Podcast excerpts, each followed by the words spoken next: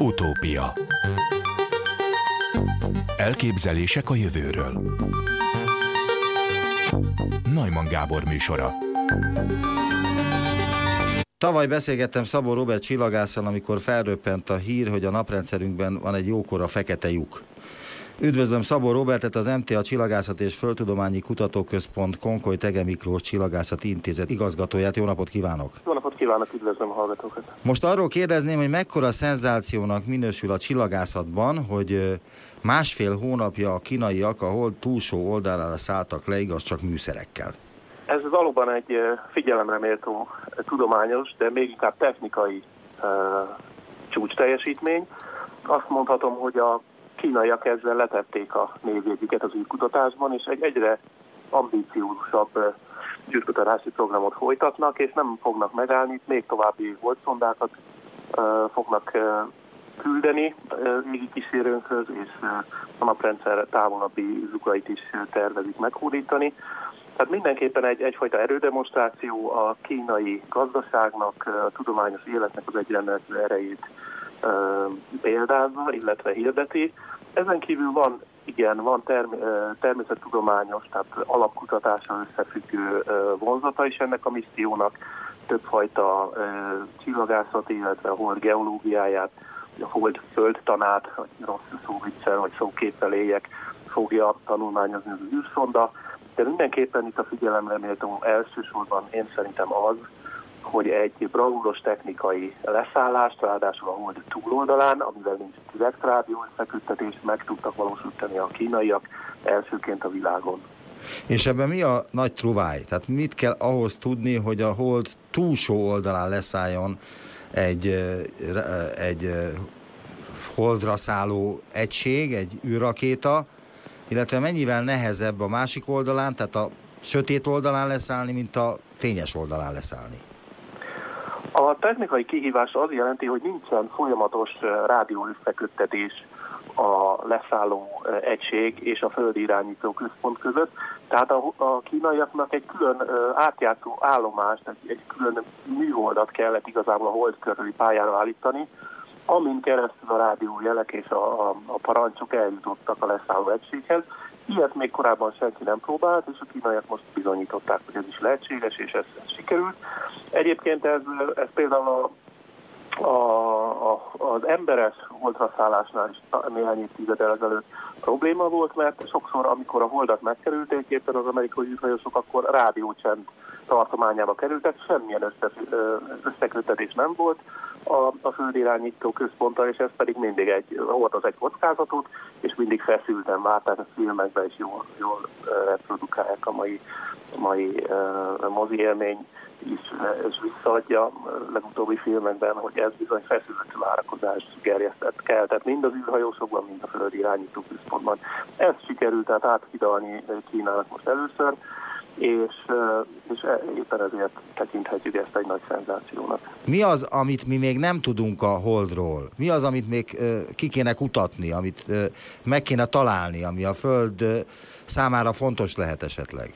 Ugye a Hold az egy viszonylag érintetlen égitest, nincsenek olyan földfelszíni folyamatok, amik elmossák az évmilliárdos fejlődésnek a nyomait, tehát ezért sokkal mélyebbre visszalátunk az egész naprendszer és kimondottan a Föld, vagy a Föld-hold rendszer keletkezés történetében. Ilyen szempontból egy nagyon fontos információforrás, ez gyakorlatilag egy, egy történelmi útikönyv, vagy útikalauz a, a hold a hozzáértő kutatók számára. Tehát, hogy hogyan keletkezett a mi Földünk és a Holdunk, mert a Hold az egy nagyon különleges kísérője a Földnek, ilyet nem nagyon látunk sem a mi naprendszerünkben, hogy ekkora kísérője legyen méretben, majdnem összemérhető a Föld, egy kicsit kisebb.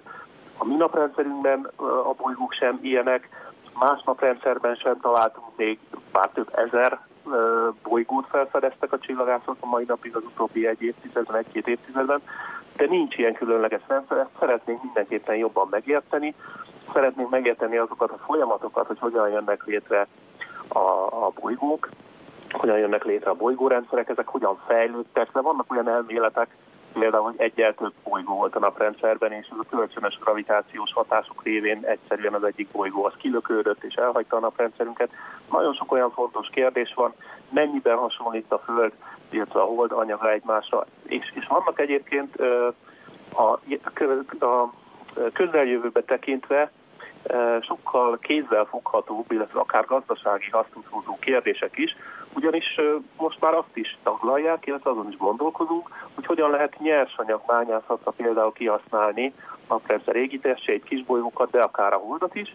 Ehhez pedig pontosan kell ismernünk a holdnak a geológiáját, milyen kőzetek vannak, hol, hol helyezkednek el, lehetséges-e, hogy valamilyen nyersanyagot akár gazdaságosan ki lehet bányászni és visszajutani a Földre, vagy pedig a naprendszer távolabbi régióinak meghódításakor, mint egy ugródeszkaként tudnánk használni a holdat, állandó holdbázisokat tudnánk építeni, akár még ö, ö, lakott, tehát emberek által lakott telepeket is el tudunk képzelni, ahol növényeket kell termeszteni. Mindez ismernünk kell a holdon levő körülményeket, a hold felszínét és a felszín alatt található ásványokat, küzleteket.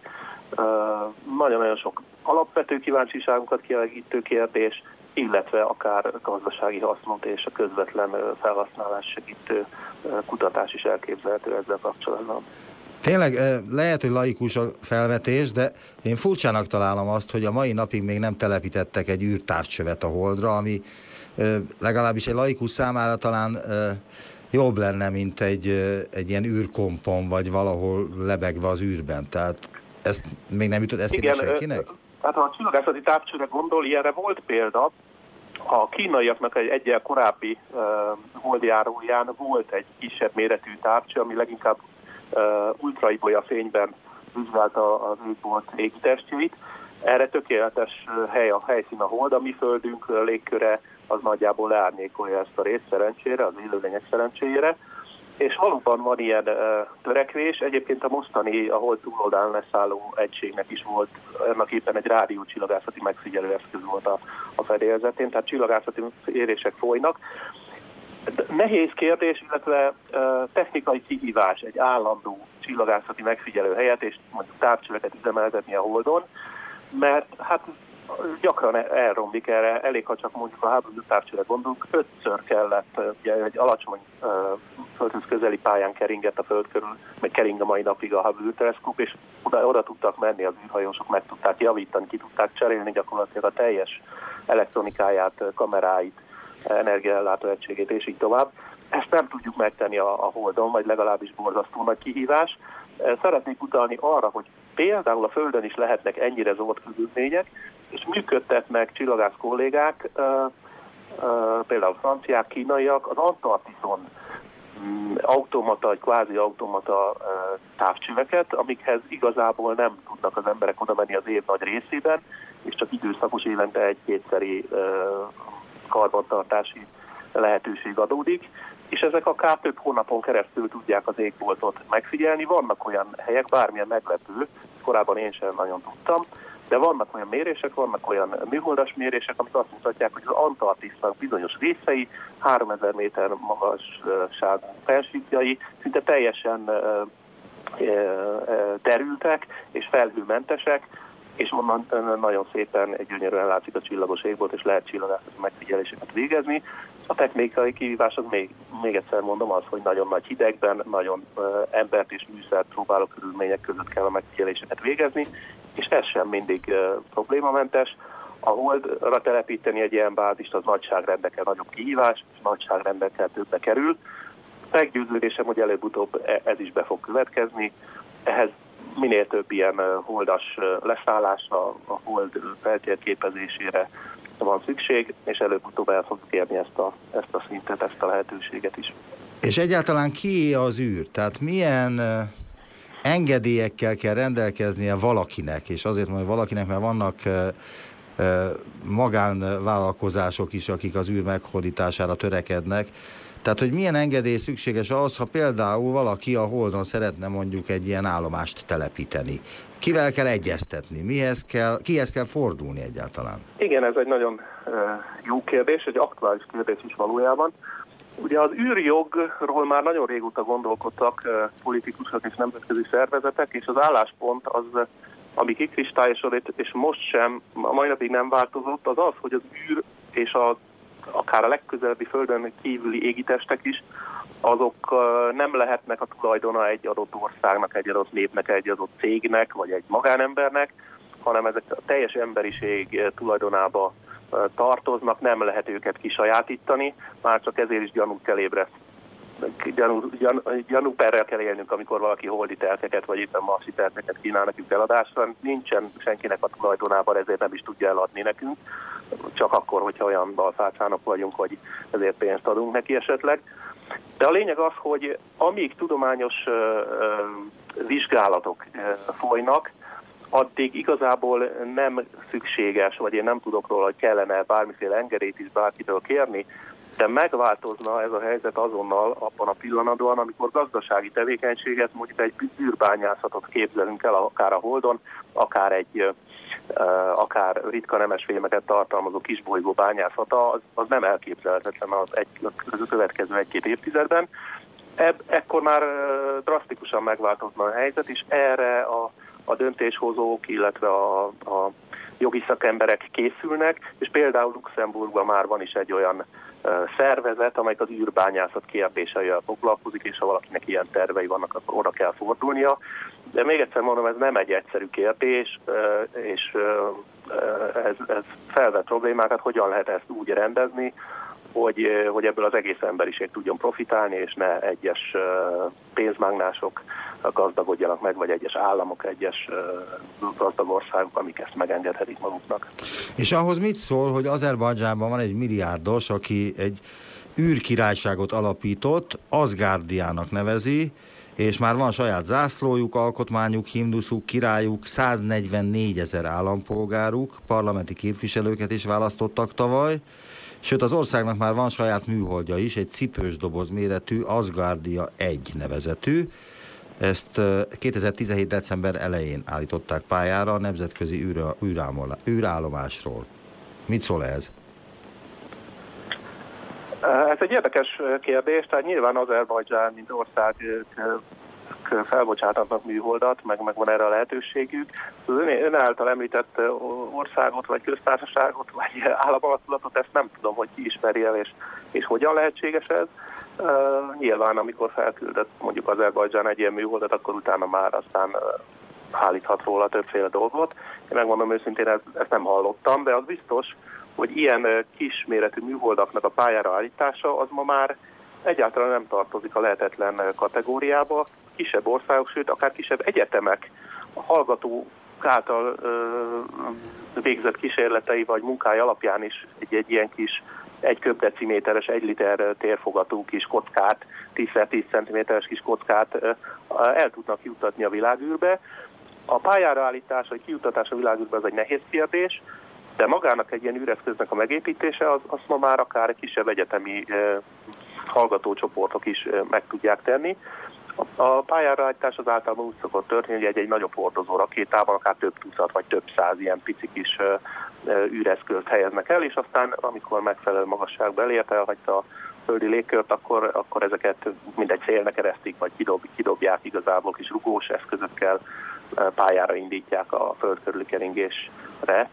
Úgyhogy ezt szinte akár magánemberek is megtehetik, vagy még egyszer mondom, kevés pénzzel egy elnézést, ezer dollárból. Elnézést, de itt egy magánemberről van szó, csak Azerbajdzsán a ország, mert e, ez egy, értem, értem. ez egy milliárdos, hát, aki, aki egyedül, egyedül vágott bele ebbe a dologba, és Asgardia annak az űrországnak a neve, amit ő megalapított tulajdonképpen. Hát ez, ez mondom még egyszer, ez egy kérdés, hogy ez a, a, az ő, az illető nyilatkozatain kívül bárhol máshol Tehát, hogy ez nem megjelenik-e, és komolyan veszik-e. Ez tudományosan akkor nem vitatható, vagy tudományosan nem tanulmányozható dologról van szó. Elnézést, nagyon rosszul hallom. Azt mondtam, csak, hogy, azt mondtam csak, hogy ez tudományosan akkor nem elemezendő dolog, hanem ez egy érdekesség csak. Hát ez egy érdekesség, inkább így mondanám, de még egyszer az én vélemény szerint az az érdekesebben az egész dolog, hogy ma már akár magánemberek, vagy kisebb, szinte pénzzel alig rendelkező kisebb kutatócsoportok, egyetemi csoportok, intézetek is meg tudják ezt tenni, meg létre tudnak hozni olyan kisméretű űreszközöket, amik akár hasznos méréseket is végezhetnek, és, és ennek nagyon nagy jövője van. Ez óriási mértékben fejlődik az űriparnak ez a szektora. Például Magyarországon is készülnek, én is tudok olyan kutatósokról, mi intézetünkben, illetve más egyetemekkel és ipari partnerekkel együttműködésben pontosan ilyen pici nanoszatellitákat fognak pályára állítani, ilyet terveznek, és fontos asztrofizikai méréseket fognak vele végezni. Ez egy nagyon érdekes útja a, a, és jövőbe vezető útja az űrkutatásnak. Akár kisebb csoportok, nem kell dollármilliárdokat, vagy dollár százmilliókat, vagy euró százmilliókat ilyen projektekre áldozniuk, és versenyképesen részt tudnak venni a, a, az élvonalbeli asztrofizikai csillagászati, vagy éppen földmegfigyelési geofizikai kutatásokban. Úgyhogy ez mindenképpen érdekes, és ezt jól példázza az ön által említett példa is, hogy akár egy magánember is e, labdába tud rúgni, és, és be tud szállni ebbe a versenybe. Ön szokott még rendesen távcsővel nézni az űrbe, nézni csillagokat, vagy csak elektromos távcsővel, vagy olyanokkal, amik számokat írnak csak ki? Hát a csillagászoknak a túlnyomó többsége ma már nem néz távcsőbe, még akkor sem, hogyha az egy földi távcső.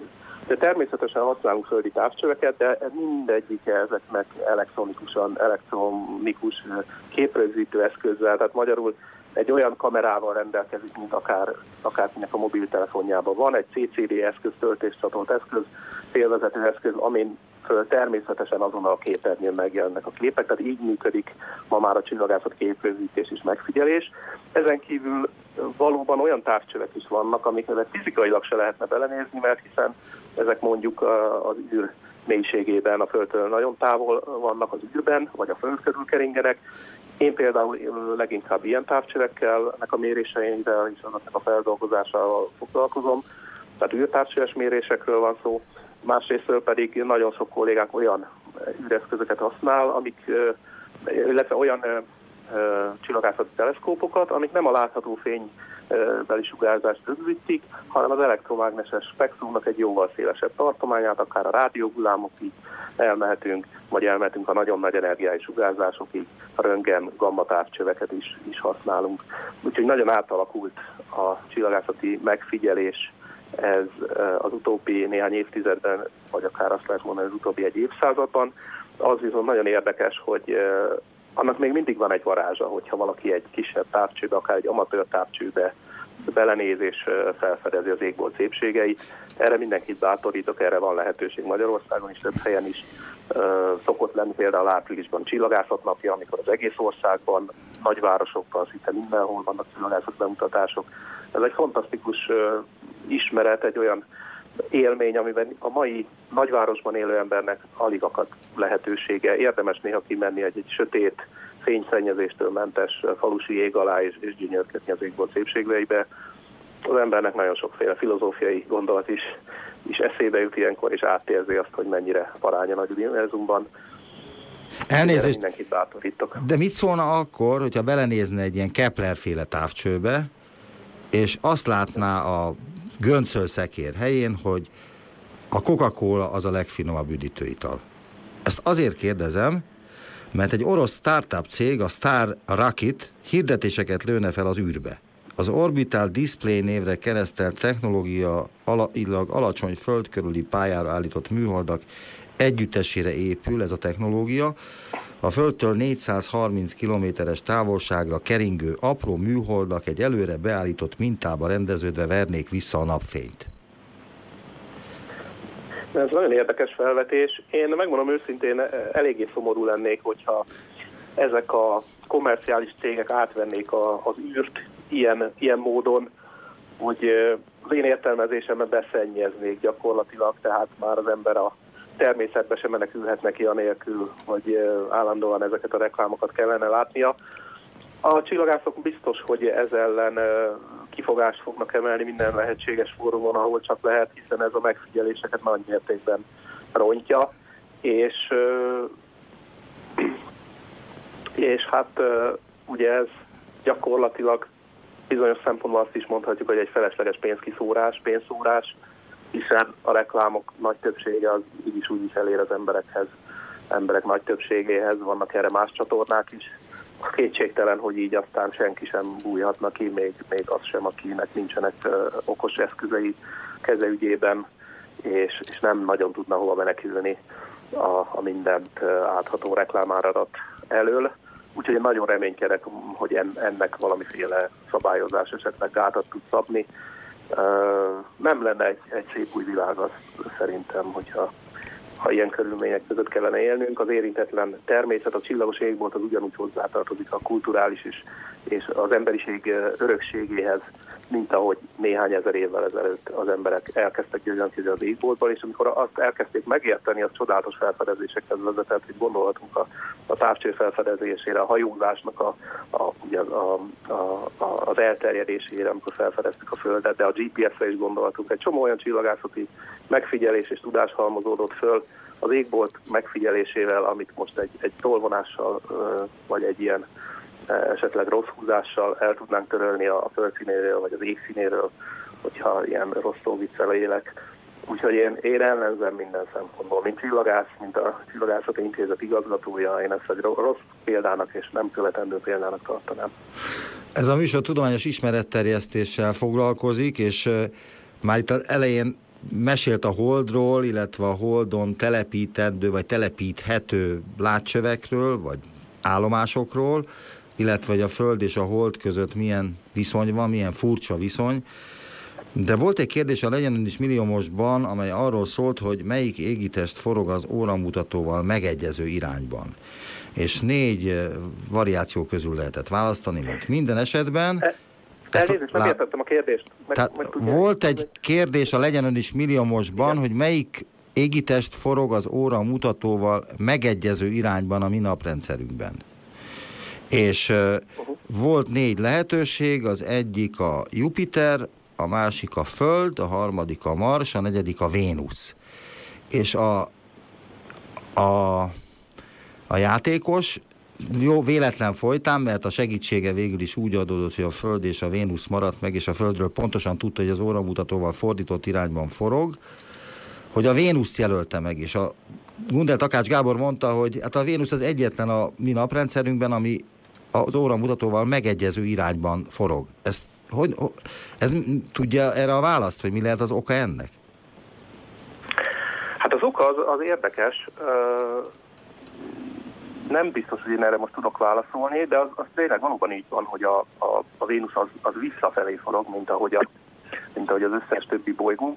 Egyébként érdekes még mondjuk az Uránusznak a forgása is, mert annak meg úgy áll a forgás tengelye, hogy mint egy gördül végig a pályáján, mint egy golyót kurítanának, tehát nem úgy, mint a Föld, ahol a pályára merőleges nagyjából bizonyos eltéréssel a, a pálya, a, a, a forgás tengely.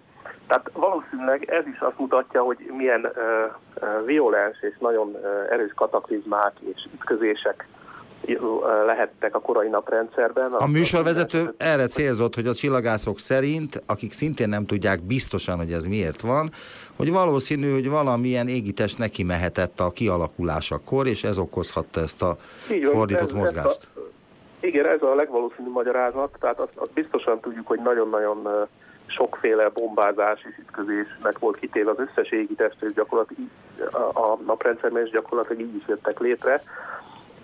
De nem tudjuk visszakövetni, egyelőre nincsenek meg olyan, olyan direkt bizonyítékok, hogy mi volt az az égitest, és hogyan változtatta meg a Vénusznak a forgását, tehát ilyen szempontból csak találgatni tudunk. De az biztos, hogy ez, ez, ez egy különleges eset, és mivel ennyire egyedülálló a naprendszerben a Vénusz, ezért valószínűleg tényleg valamilyen um, komolyabb eseménynek kellett történnie, hogy ez megtörténhessen. Azt várnánk egyébként, hogy abból a kialakuló gázfelhőből, amiből az összes bolygó kialakult, a mi Földünk is, ott nagyjából valahogyan egy irányba forgó égitestek fognak keletkezni. Úgyhogy ez, ez a legvalószínűbb magyarázat valóban, hogy valamilyen kozmikus kataklizma okozta ezt a különleges jelenséget. Köszönöm az interjú, de még egy utolsó utáni kérdést szeretnék feltenni. Ön melyik bolygóra menne el szívesen körülnézni, ha bárhová mehetne, amit ismer a világűrben?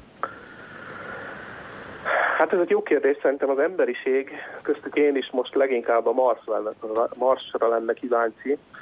Ugye ezt már számos filmben, könyvben, tudományos fantasztikus regényben megörökítették, hiszen nagyon hasonlít a Földre, vagy legalábbis a régmúltban lehetett olyan állapota, amikor sokkal inkább hasonlított a Földre.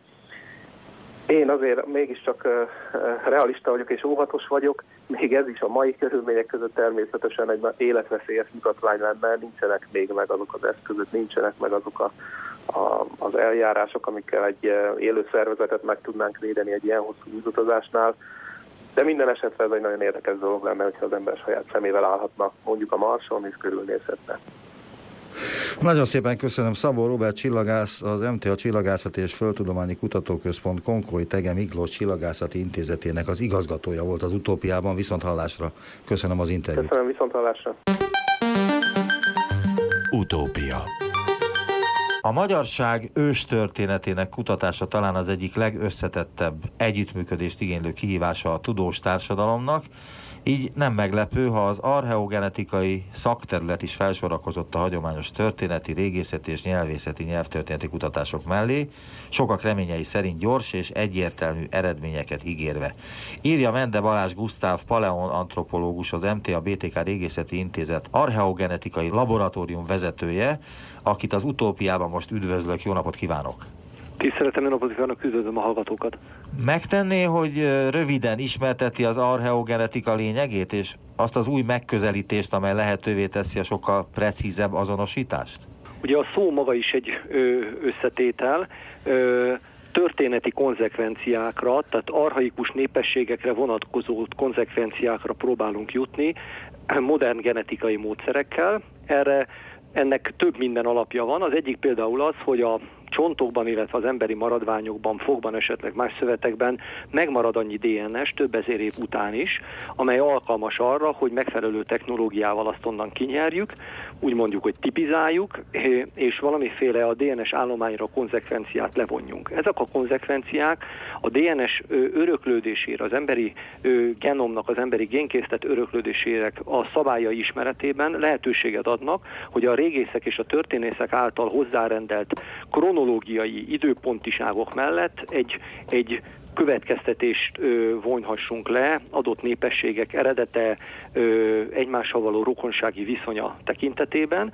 Egy másik megközelítésben pedig adott esetben kettő egyén történeti ember között ö, ö, ti ö, konzekvenciát is le lehet vonni, apja, fia, anya, lánya, adott esetben a két egymás melletti sírban fekvő két különböző régészeti leletekkel eltemetett egyén. Tehát mind mindezt tartalmazza az archeogenetika, ezt utóbbi időben már egy kicsit más néven archeogenomikának nevezzük, ugyanakkor azt is szeretném elmondani, hogy a archeogenetikai következtetésekre, tehát történeti következtetésekre le lehet jutni ö, ö, a modern népességnek a vizsgálatával is. Tehát a modern népességből, tehát a most élő népességből mi magunkból veszünk mintákat, és a, ugyanúgy a genetikai öröklésmenet szabályosságainak a tekintetében tudunk olyan konzekvenciákra jutni, hogy bizonyos genetikai változásoknak egy ilyen biológiai órája mikor következett be, hol következhetett be, és ebből ugyanúgy tudunk történeti konzekvenciákat levonni.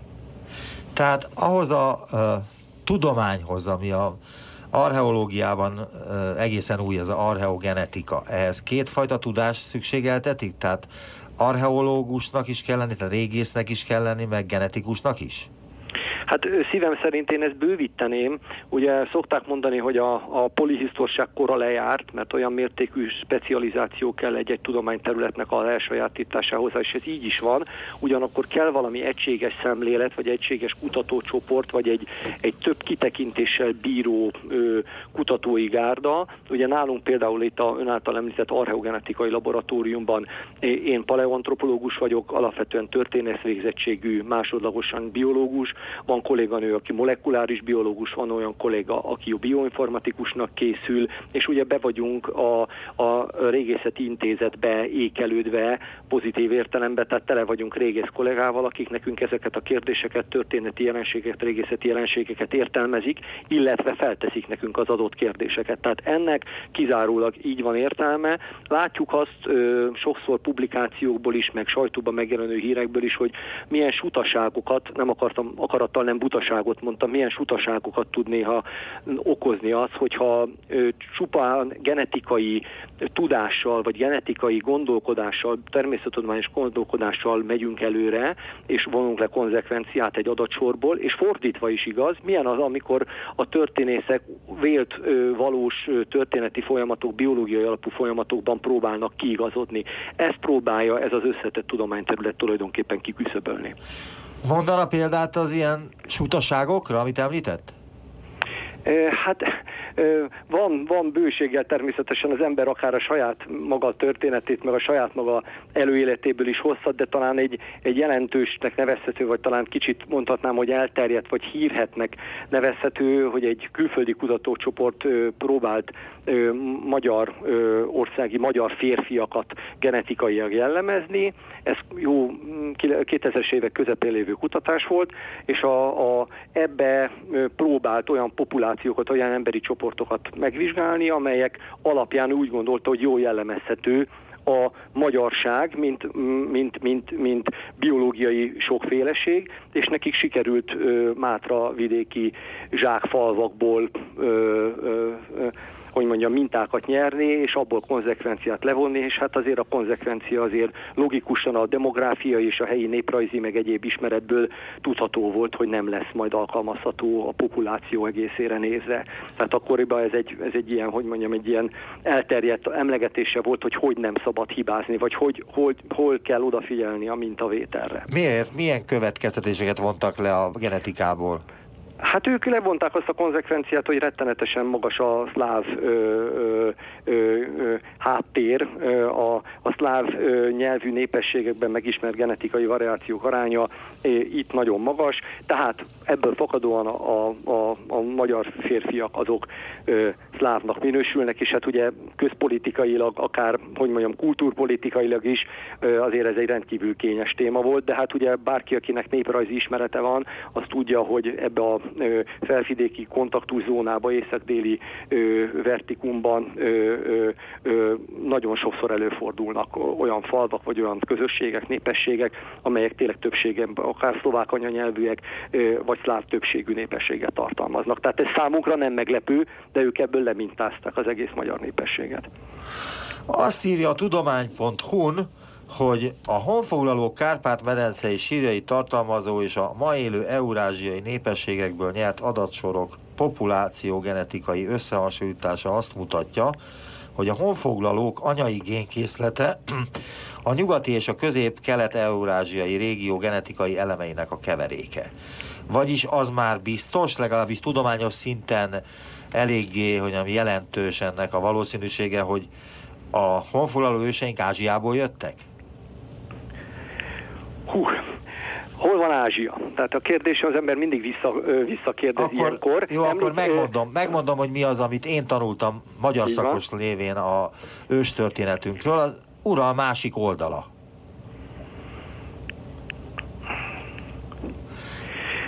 Nekem legalábbis azt tanították annó 1981-82 környékén, hogy a magyarok feltehetőleg az ural másik oldalán élhettek, és valamilyen, Onnak, igen. és valamilyen okból, ki tudja, elkezdtek, tehát elindultak nyugat felé. Na most ez valószínűleg, hogy ezt önálló mondatként ö, ö, most csak nyelvészeti értelemben szabadna használni már, tehát azért ez valamilyen mértékben finomodott, illetve kiegészítődött újabb történeti ö, nyelvészeti ö, ismeretekkel és megállapításokkal, de alapvetően genetikai értelemben, úgy, hogy ebbe a cikkbe is, ebbe a internetes oldalon próbáltam relatív finoman fogalmazni, hogy nagyon nagy kiterjedtségű az a földrajzi régió, amelyből keverék népként úgy tűnik, hogy elő előáll az a keverék, az a mix, amit mi honfoglaló magyarságnak nevezünk, és amelyik megjelenik a Kárpát-medencébe a 9. századnak a, a, a végén, a 10. századnak az elején.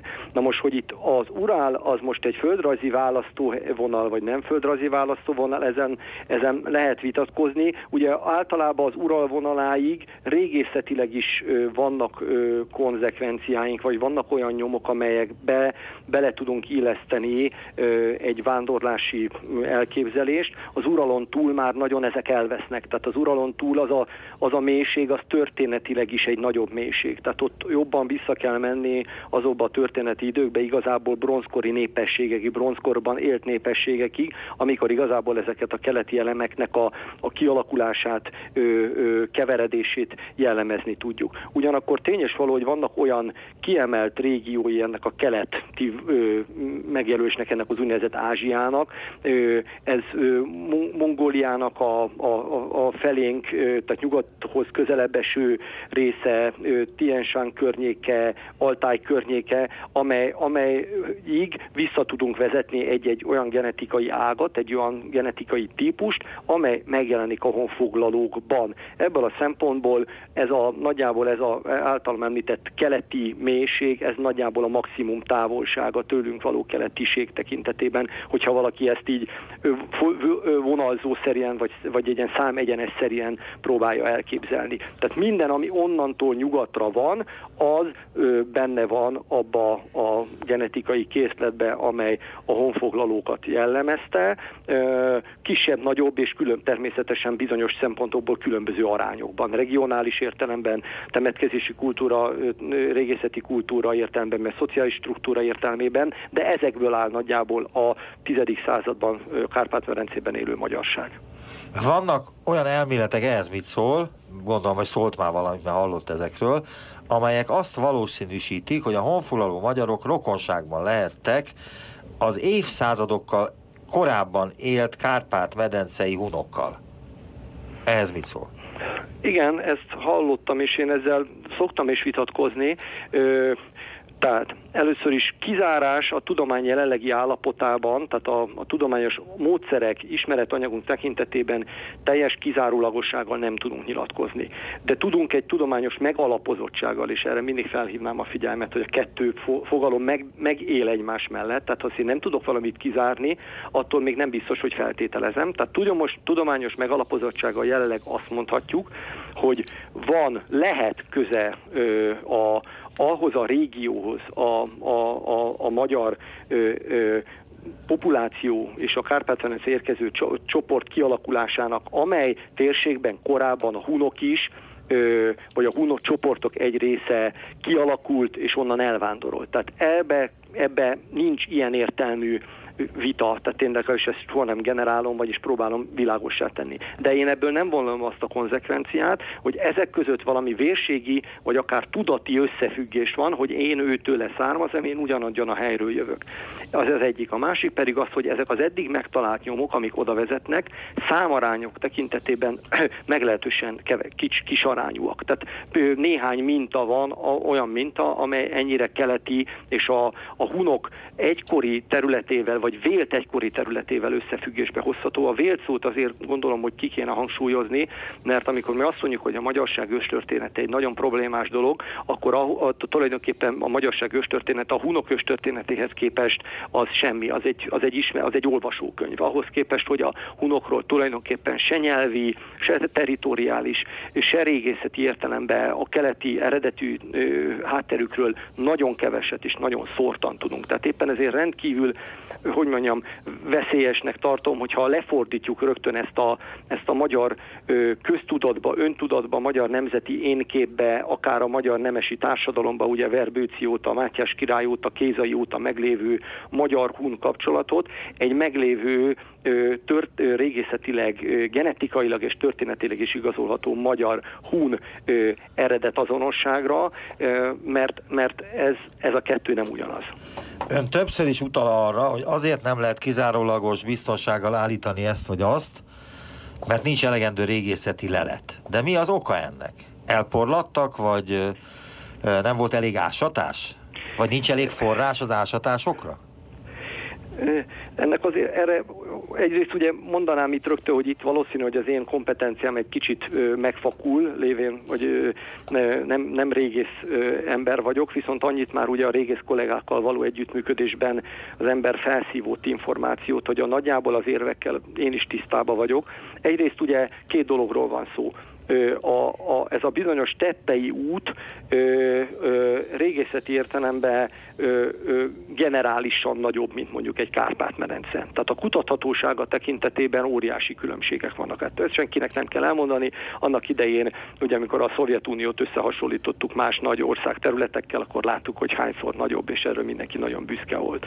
Most ebből a szempontból két nem összehasonlítható területről beszélünk, illetve a kutatási állapotok is regi, regionálisan mások, és vannak olyan jellegzetes teppei jelenségek, amelyeket úgynevezett nem tudunk megmagyarázni, hogy miért. Egyszerűen nagyon nagy területen keresztül nincsen, nincsen leletanyag, nincs temető, nincs temetkezés, vagy nem találjuk, vagy nincs, vagy, vagy, vagy, vagy máshova temetkeztek, aminek nem, nem, nem látjuk a nyomát, tehát az abban a nagyságrendben, hogy mi azt látjuk, hogy a honfoglalókat ismerjük régészetileg a 10.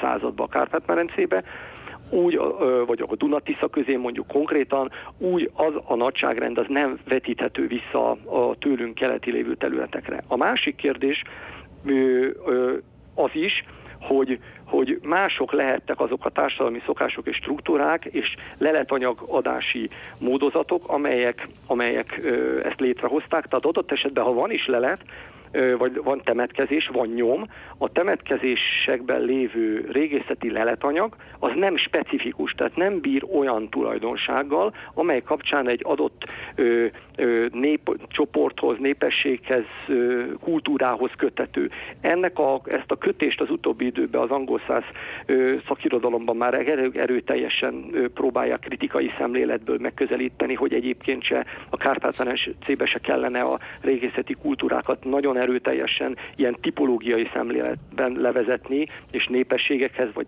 ment valami néphez kötni, a népet meg ugye nyelvhez kötni, viszont tény és való, hogy minél keletebbre megyünk, annál inkább jönnek elő olyan temetkezéseknek, amelynek a specifitása a 10. századi honfoglalókhoz képest már olyan mértékben elenyészik, hogy igazából a kettő között nem lehet direkt összefüggést teremteni. Ennek kapcsán nem, nem ajánlja senki azt, hogy azt valaki genetikailag vizsgálja meg, mert hát tulajdonképpen semmi semmi alapunk nincs azt mondani, hogy annak bármi úgynevezett magyar gyanús vonatkozása lenne. Mennyit változtat a tudományos kutatáson, hogy politikai kérdésé vált a magyarok őstörténetének kutatása? Orbán Viktor miniszterelnök kirgizisztáni látogatásán a tudományosan elfogadott finnugor helyett türk nyelvrokonságról beszélt a vendéglátóknak. Kásler Miklós miniszter ezt követően októberben jelentette be, hogy olyan intézet létrehozására tett javaslatot, ahol tényleg tudományos alapossága járnak majd a végére a régi türk, finugor, hipotetikus eredet vagy nyelv eredet vitának. Erről önnek mi a véleménye? Hát nagyon röviden azt tudnám mondani, hogy a miniszterelnök úr, illetve miniszter úr politikusként nyilatkozik és beszél. Úgy gondolom, hogy mi pedig, mondjuk személy szerint én is kutatóként vagy tudósként beszélek, és ez egy két megközelítés és két mm, szemszög, amely adott esetben láthatóan ellentmond egymásnak. A magyar nyelv jelenleg nyelvészeti eredeti tekintetében továbbra is finugornak minősül a tudomány jelenlegi álláspontja szerint, és úgy gondolom, hogy a magyarság őstörténetet kutató eddigi vagy jelen, jelenleg működő műhelyek tisztességesen és tudományos igényel végzik a munkájukat. A, a, viszont az tény és való, hogy, hogy, hogy az, hogyha ennek lenne egy nem elváró jellegű, de ugyanakkor támogató jellegű forrásokat jobban biztosító támogatottsága egy politikai, közpolitikai vélemény oldalról, akkor ez biztos, hogy előre vinni a kutatásoknak a helyzetét ehhez természetesen a bizonyos, tudományterületek fejlődésének is egy ilyen hullámszerű volta is hozzájárul, hogy mikor éppen egy adott tudományterület, és ez nem magyarországi viszonylat természetesen, hanem egy nemzetközi viszonylat, például a finugrisztika hogy áll nemzetközi értelemben, milyen alapvetései vannak, eljut egy olyan szintre, amikor következtetéseket változtat, és máshova, máshova jut el. Ugyanúgy a régészetben is vannak ilyen változások, ilyen hullámszerű megjelenések, tehát igazából ezeknek a mintázata adja ki azt, hogy aktuálisan éppen mi a, a kialakult kép az adott őstörténeti kérdésben. Ha viszont a kérdésre úgy kell válaszolni, hogy ennek a átpolitizáltság vagy politika témaként való megjelenése az mindenképpen káros, lévén, hogy, hogy olyan mértékű és érthető a, a, a közvélemény érdeklődése a téma iránt, hogy utána nagyon könnyen a közvélemény adott esetben vezetéséhez, mondhatni megvezetéséhez vezethet az, hogyha mi tudományos értelemben kiszolgáljuk azokat a vágyakat és óhajakat, amelyeket a közvélemény vagy a közlélek megfogalmaz, lásd, hogy jaj, de jó lenne, hogyha kiderülne, hogy a hunoktól származnánk. Most akkor elolvasom a Haba Tortánt, a Magyarság Kutató Intézet feladata egyebek között a magyarság ős története, a honfoglalás, a magyar középkor kutatása, vallástörténeti, néprajzi és népzenei kutatás, részvétel a kulturális turizmus, vallás és zarándok, turizmus fejlesztésében. Továbbá a magyar identitás hazaszeretett kifejeződésének történelmi bemutatása a magyar történelem korábbi évszázadaiból is mindenről angol és magyar nyelvű folyóirat kiadása. Nem kell erre reagálnia, ha akar, akkor nyugodtan reagáljon. Hát igazából szerkesztő úr most ugye eh, reflektált az előbbi általam elmondottakra, mert azt lenne jó elkerülni, hogy ez a Magyarságkutató Intézet, ha már fölállt, és hogyha már a kormányzat erre pénzt, paripát, fegyvert áldoz, akkor tényleg ugyanúgy azoknak a szakmai tudományos elveknek a mentén folytassa a munkáját, vagy kezdje el a munkáját, ahogy az eddigi műhelyek ö, ö, ezt végezték, illetve annyit még kitételként hozzátennék, hogy ne lehetetlenítse el egy új műhely a meglévő műhelyeknek a munkáját, illetve ne hozzon létre létre ö, ellen, oldalt. Tehát ne egy ilyen reflektív szemléletű megközelítés legyen, hogy legyen egy kutatóintézet, ami ezt mondja, de akkor mi hozzuk létre azt, ami meg azt mondja. Mert a tudományos igazság az, az igazából az mindig ö, abban mindig van egy folyamatos változás, annak a statikussága adott esetben megközelítés kérdése, viszont bizonyos alapelmekben, axiomatikus dolgokban meg kell, hogy egyezzünk azért, hogy utána a kutatás normális mederben folyjék, és a, a diskurzus, amit róla folytatunk, az, az megmaradhasson, a, megmaradhasson az értelmes közegbe. Én ö, reménykedem abba, hogy a, a magyarság kutató ö, ellátja majd ezt a feladatát, ö, de lehet, hogy ez a reménykedés ez ö, kicsit ö, fog bizonyulni. Abban közmegegyezés van a tudósok között, hogy a magyarok ősei feltehetőleg Ázsiából származnak? Valószínű azt mondhatnám, hogy abba meglehetősen erős közmegegyezés van, hogy a, a Kárpát-medencébe beköltöző 10. századi népesség ö, genetikai, genetik, egy része genetikailag ö, ö, származtatható ö, ázsiai területekről. Tehát ez a kettő, ugye az én mondatom most ezt, ezt, ezt kicsit úgy bocsánat a szóért, kicsit kiherélte az ön által, szerkesztő úr által elmondott vaskos mondatot, mert ugye mindig finomítunk, még megpróbáljuk úgymond pozícióba helyezni azt a választ, amit adunk, lévé, hogy amikor azt mondjuk, hogy a magyarság, akkor mindig föl kell tenni a kérdést, hogy 20. századi magyarságról, 19. századi magyarságról, törökkori magyarságról, árpádkori magyarságról, honfoglaláskori magyarságról beszélünk, és ugye azt mihez viszonyítjuk. Tehát ö, egészen más. Jelen pillanatban a mai élő népességnek nagyon-nagyon kicsi ázsiai ö, kontaktja van genetikailag. Tehát néhány százaléknál nem több az a genetikai ö, hatás, ami jelenleg a ma, ö, mai élő magyarságban keletinek, távol-keletinek vagy ázsiainak minősíthető. Nagyon szépen köszönöm az interjút. Mende Balázs Gusztáv, paleoantropológus, az MTA BTK Régészeti Intézet archeogenetikai laboratórium vezetője volt az utópiában. Köszönöm az interjút, viszontalásra. Köszönöm szépen én is.